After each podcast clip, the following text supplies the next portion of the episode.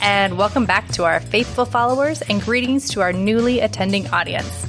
We're so glad you're joining us for episode six of Divergent by Design, a podcast that is dedicated to exploring the ways that you can use universal design for learning in your classroom. My name is Lynn Kleinmeyer, and I'm joined today by my effervescent collaborator, Jonathan Wiley. Hi, Lynn. How are you? Excellent. You're not going to comment on the effervescent? I chose it just for you, my friend. You know, I really appreciate that you chose it just for me, but I am starting to not be surprised by the vocabulary that you are putting down on this show.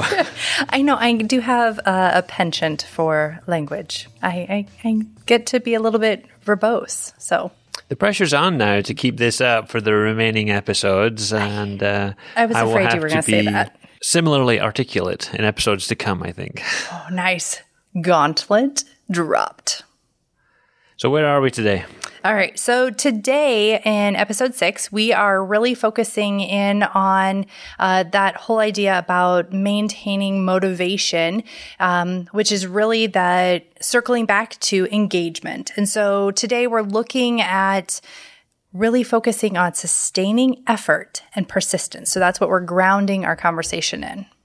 Yeah, so for this one, if you are following along with your handy UDL guidelines next to you, as I'm sure you all are, you know we're we're coming down here to the, the middle of the the grid here. We're moving into the part of the guidelines labeled as build.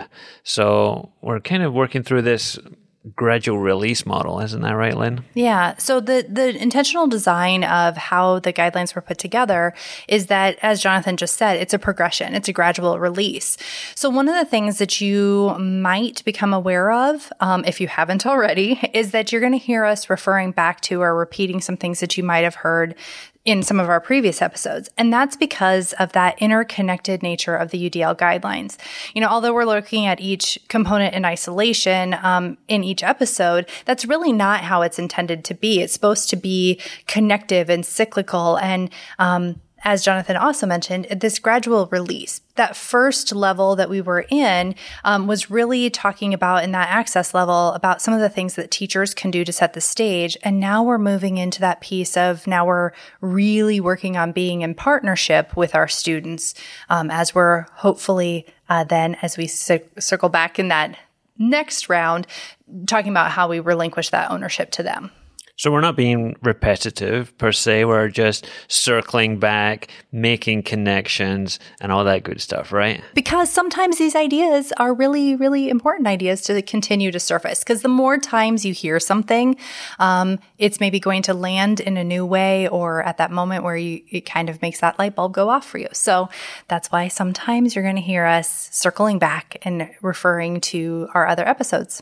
Yeah, and I, I, think the light bulb does go off for us quite a lot, even, even when we are recording, because you know, as much as we plan for the things that we would like to talk about and share in this episode, we naturally, you know, will share stories um, on the fly, and that does make connections for us, and that's just how learning works, and I'm sure how it's working for you as well as a listener, or at least that's what we hope. So, one of the things that we do want to also highlight here, you know, we really are um, circling back to that engagement piece where we're really reminding students of the why and we're inviting them into that learning process to kind of start to own the learning process for themselves. But we're kind of in this in between stage where we are transferring that ownership. And part of this really truly is about building stamina for students. And when you think about that sustaining effort and persistence, it's also a little bit about building some resilience um, to be able to kind of power through and continue um, to work through obstacles when they arise. All right, so let's talk maybe about the first one that we are approaching here, and that's the idea of goals and objectives. So, just you know, thinking about beginning that learning process with the end in mind.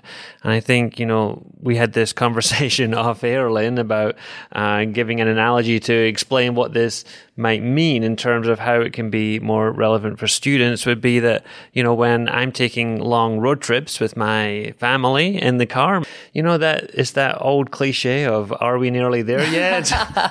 Are we there yet? Are we there yet? One of the biggest things that helped uh, stop some of those uh, questions from my kids in the back seat was that we finally got a car that had uh, CarPlay in it, and so it had our map and our navigation and our route on the screen there, and the kids could just look over our shoulder and see, oh, okay, it's an hour and thirty minutes until the destination. It's forty-five minutes until the destination, and so it's having that end goal in mind, knowing that it is there somewhere and that it's not just some undetermined point somewhere along your learning journey or your driving journey in that case that it, it is there and it's, it, it's in sight. And you know i do the same myself. I know when i go on um, international flights one of my most common things to do is to change the channel on the back of the the tv uh, on on the seat to be the map of the plane, so that I can see how far along the journey we are. And I will admit that's mostly because I'm not the most comfortable um, airline passenger there are, but I like to know that you know, oh, we've only got two hours left, or we've got four hours left, or we are over the water right now. Well, it makes it manageable for you to know, okay, I've this is what I'm kind of going through and enduring and and that like you said, there's an end in sight. And, you know, I, I think about for myself as a runner, I do the same thing. It's mm. like, okay, what my goal is, I was supposed to be running a 5K. And then, like, just at that moment where I'm like, oh my gosh, I don't think I'm going to make it, to look down at my phone and realize, oh, I only have a quarter of a mile left. And to have that, like, a little bit of self talk of, like, okay, you can, you can power through, you can do this because you're so close those same ideas are super important to keep in mind in the classroom. You know, the first component of engagement we talked about being super um, explicit about the goals or the standards that you're addressing and kind of the understanding of where um, students are going.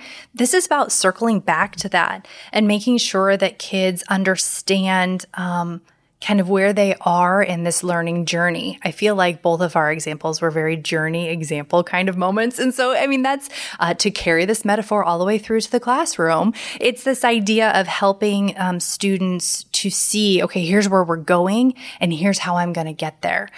And so with that, when we think about that in the classroom and what that looks like, it could be as simple as showing the students the rubrics um, that show what mastery looks like.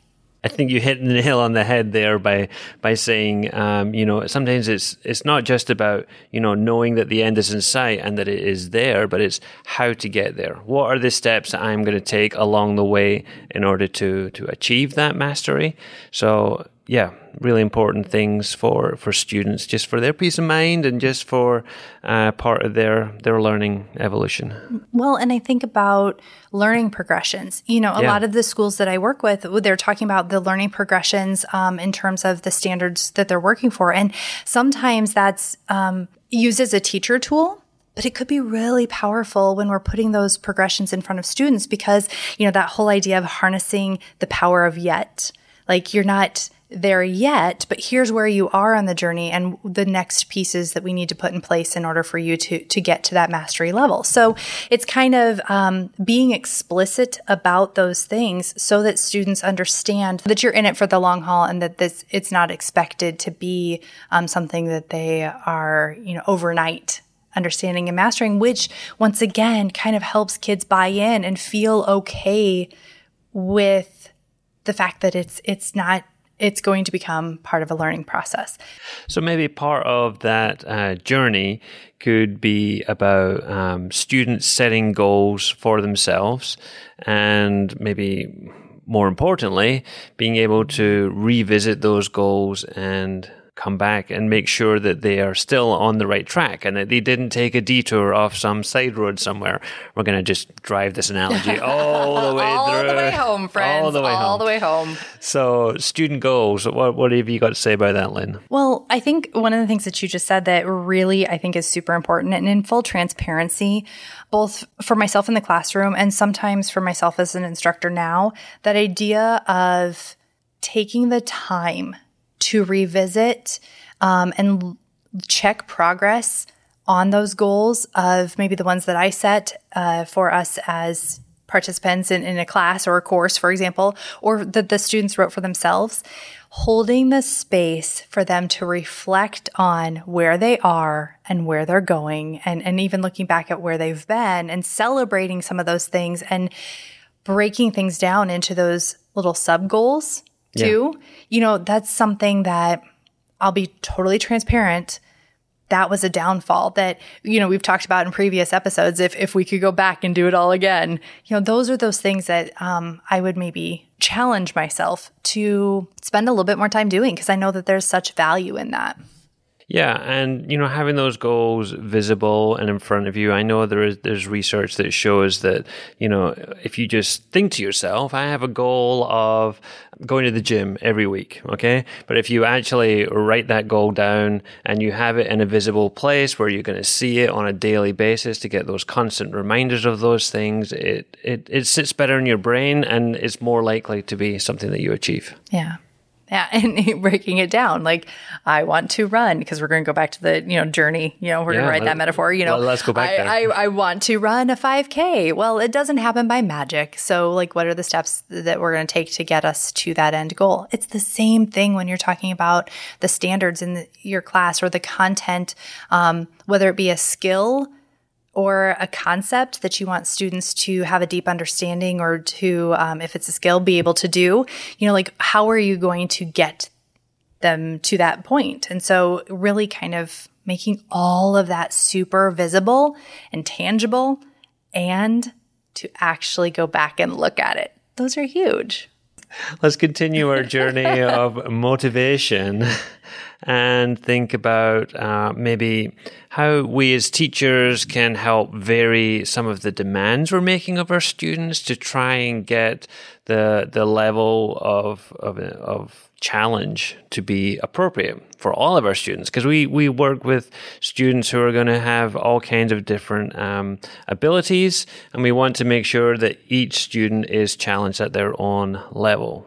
Right. It's like meeting kids where they are. Because obviously the the the ultimate piece of a goal is that it is a challenge. It's something you're t- attempting to attain. So we circle back to this idea of like how can we scaffold um, and provide some of those resources um, to meet our students where they are. And so jonathan and i um, we read a book together um, that's called dive into udl that's by luis perez and kendra grant and one of the things that we really appreciated is this was a model of how to really amplify this in practice. So, um, in the book, their basic goal is for us to understand UDL. It was kind of an introductory book and they were very intentional within each chapter. You could determine as a reader, it was kind of like a choose your own adventure here, mm-hmm. to enter the conversation at whatever was most appropriate for you. So they had, uh, of course, I love a good theme. So Luis and Kendra, I'm giving you a shout out right now that the whole dive into UDL kind of went with the swimming motif here. So there was a wade in section. So if you were kind of new to a concept that you were able to kind of start at kind of the beginning there was a shallow swim if you had some familiarity, but you wanted to kind of go to that next level. And then there was a deep dive, which I also shout out for alliteration on the last two friends. But that's where you could really deepen your understanding and maybe extend if you already had familiarity. So, what could this look like in action in the classroom? Yeah, so I think there's lots of ways that we can, you know, talk about how to find um, appropriate challenges for for students. I think in my brain, one of the first things I go to are, you know, maybe some online tools like uh, Newsela or Tween Tribune, where you get um, a text that you can give to students, but it gives you an option of like four or five different Lexile levels that you could reduce or increase the text complexity on, so that you know your whole class is reading about the same story, and you could have a conversation about the themes in that story, or ask them some comprehension questions about that story, but the students in your class can all read it at a level that is, you know, going to be appropriate for them and a good challenge for them. Yeah, and you know, another literacy example because I, you know, of course, that's the the lens with which I bring um, to this conversation, but. Uh, I think about Britannica Online, which is one of our online resources. Um, it has kind of that same idea, Jonathan, where you can have a student read an article, say about giraffes, for example. And that same concept that Luis and Kendra showed in their professional book is alive and well in Britannica, where the students can choose um, to kind of adjust the reading level. And so if a student has little familiarity with drafts, maybe they choose to kind of level down, which pares down uh, the uh, amount of information and gives kind of just the the most important fact kind of things. Then there's level two, which goes a little bit deeper. And then level three, which is kind of like really, I'm going to extend and we're going to go into the biological components. And, you know, so it really kind of uh, addresses that. Um, thinking about building that concept in a way that's meaningful and appropriate for the students. And I'm going to give Emily Logan another shout out. She's one of our math consultants at the AEA. And I think about um, just listening with her at a recent math uh, professional learning opportunity. She was talking about, you know, your standards for math. Um, if that standard is feeling like it might be a stretch or a reach for students and too much of a challenge, that thinking about, okay, so could you have them use manipulatives? Could they um, tackle that concept with a drawing? So it's it's once again um, changing things a little bit so that you're varying the demand and the resources in order to still scaffold and get the kids to whatever um, that that goal, that end goal really is, but in a way that's meaningful, so that they don't look at what you're asking them to do and kind of quite frankly shut down because they feel like it's too hard. You're giving them ways to kind of enter into the learning um, that's really honoring them. Yeah, I, I absolutely agree. And maybe another thing we can we can speak to here that's also linked in the UDL guidelines is you know that idea of having a community of learners together because I think students are more motivated when they have the chance to to work with their peers sometimes because as we know that learning is a is a social endeavor and that you know they're not always going to be collaborating and working together but making sure that they feel a part of a learning community in your classroom helps them feel motivated to engage in the learning.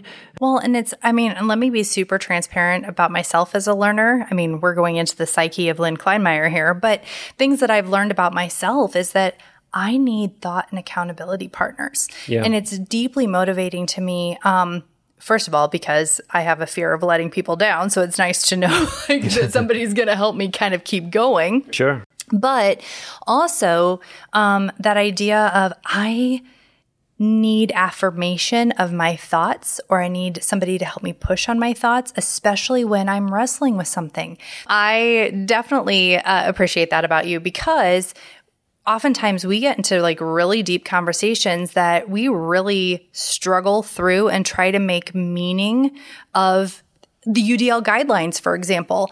And in that exchange of ideas, it both affirms my thinking and challenges my thinking and, and gives me that motivation to kind of keep going and want to learn more. And that, I think that's true of our students in the classroom, true too, that they need to, to have, um, that that community to help build their understanding of things, but also that affirmation that they're not alone, that the struggle is real sometimes and that you're not alone in that struggle.